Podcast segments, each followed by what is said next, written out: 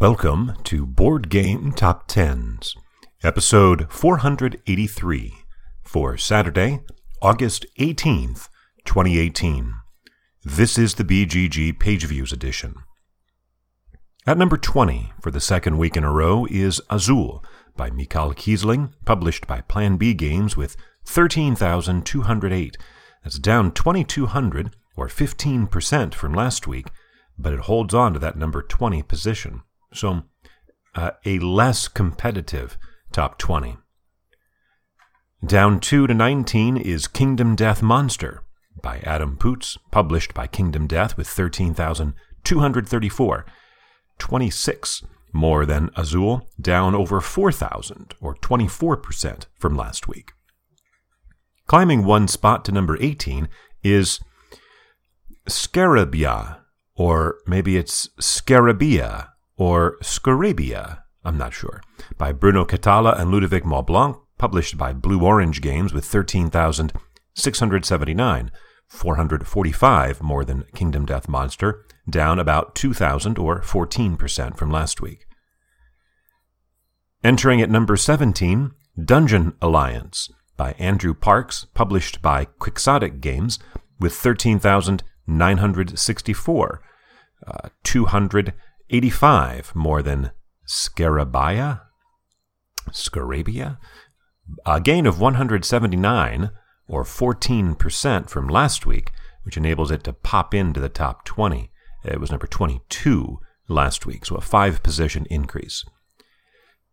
Entering at number 16, Western Legends by Hervé Lemaitre, published by Kolossal Games, with 15,365 1400 more than Dungeon Alliance. Climbing 3 to number 15, Spirit Island by R. Eric Reuss, published by Fabled Nexus, with 15,376. 11 more than Western Legends, down 1,800 or 11% from last week. Entering at number 14, Discover Lands Unknown by Corey Konieczka, published by Fantasy Flight Games, with about 17,000 views. That's about 1,600 more than Spirit Island. Losing one spot for the second week in a row, from 11 to 12 to 13, Scythe by Jamey Stegmaier, published by Stonemaier Games with 18,433, 1,400 more than Discover, down a little less than 500 or only 2.5% from last week. Climbing three spots to number 12, Brass Birmingham by Matt Tolman, Martin Wallace, and Gavin Brown, published by Roxley Games with 18,657, 244 more than Scythe, a gain of about 400 or 2.3%. At number 11, for the second week in a row, Arkham Horror the Card Game by Nate French and Matthew Newman, published by Fantasy Flight Games with 19,216, that's 550 more than brass, down about 800 or 4% from last week. There are only two new entries in the top 10 this week, both debuts. The two games falling out are from number 7 to number 25, Arkham Horror 3rd Edition, and from number 4 to number 26, Hitler's Reich. Sliding two spots to number 10 is Terraforming Mars, by Jacob Fryxelius, published by Stronghold Games with 21,527. That's down 2,600 or 11%, though it is 700 views more than last week's number 10. And number 10 is terraforming Mars's lowest position since April 14th, about four months ago. It is, however, was in no real danger of losing that spot this week as it clears Arkham Horror at number 11 by over 2,000 views. The first debut is at number 9, Pax Transhumanity by Matt Eklund, published by Sierra Madre Games with 21,684, 157 more than Terraforming Mars. This is the fifth game in the PAX series from Sierra Madre, this one envisioning a non dystopian future with advanced science and technology. Climbing two spots to number 8, so swapping positions with terraforming Mars, is Detective by Ignacy Trzewiczek, published by Portal Games, with 22,198. That's 514 more than PAX Transhumanity, down 36, or 0.2% from last week. Also climbing two spots to number 7, Brass Lancashire by Martin Wallace, published by Roxley Games with 22,783. 585, more than Detective, down 1,200 or 5% from last week.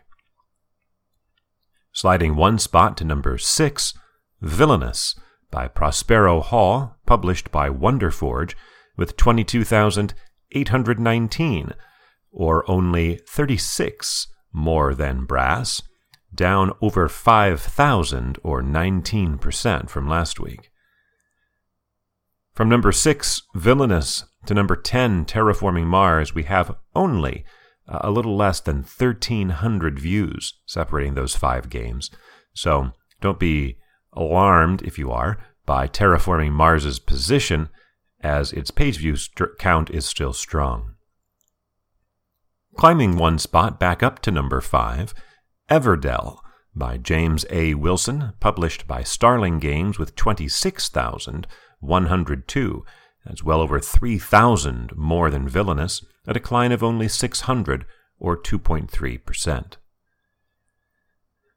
The higher of our two debuts is at number 4, The River by Ismail Perret and Sebastian Pauchon, published by Days of Wonder with 26,829, 727 more than Everdell.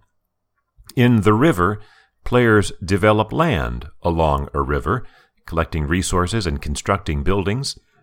Uh, that's from the description where it says constructing buildings. I like that. Everybody should use that terminology rather than saying building buildings, which sounds foolish. It, quote, includes making nicely organized landscapes to please the aestheticians in town. Aestheticians. I'm not sure they made that word. That word is correct. Aestheticians. Aest- anyway, the aesthetics are important. At number three for the second week in a row is Keyforge by Richard Garfield, published by Fantasy Flight Games with 38,197. That's more than 12,000 over the river, but a decline of more than 10,000 from last week, 21% fewer. That is the largest decline within the top 10. At number two for the second week in a row is Gloomhaven by Isaac Childress, published by Cephalofair Games with 42,877, about 4,700 more than Keyforge, down about 7,200 from last week, a 14% decline, but it becomes the third different game to have 11 or more weeks at number two. And at number one for the second week in a row, Root by Cole Wehrle, published by Leder Games with 62,574. That's almost 20,000 more than Gloomhaven, a gain of over 7,500 or a 14% gain. So after these two games were separated by only about 5,000 last week, now the gap way open to 20,000 views. Root becomes the 35th different game to have two or more weeks at number one. That mark of 62,000 is the most views we have seen for a game since way back on April 28th, when the Seventh Continent had a little better than that, and it's good enough for number 88 on the most views list. For Saturday, August 18th, 2018.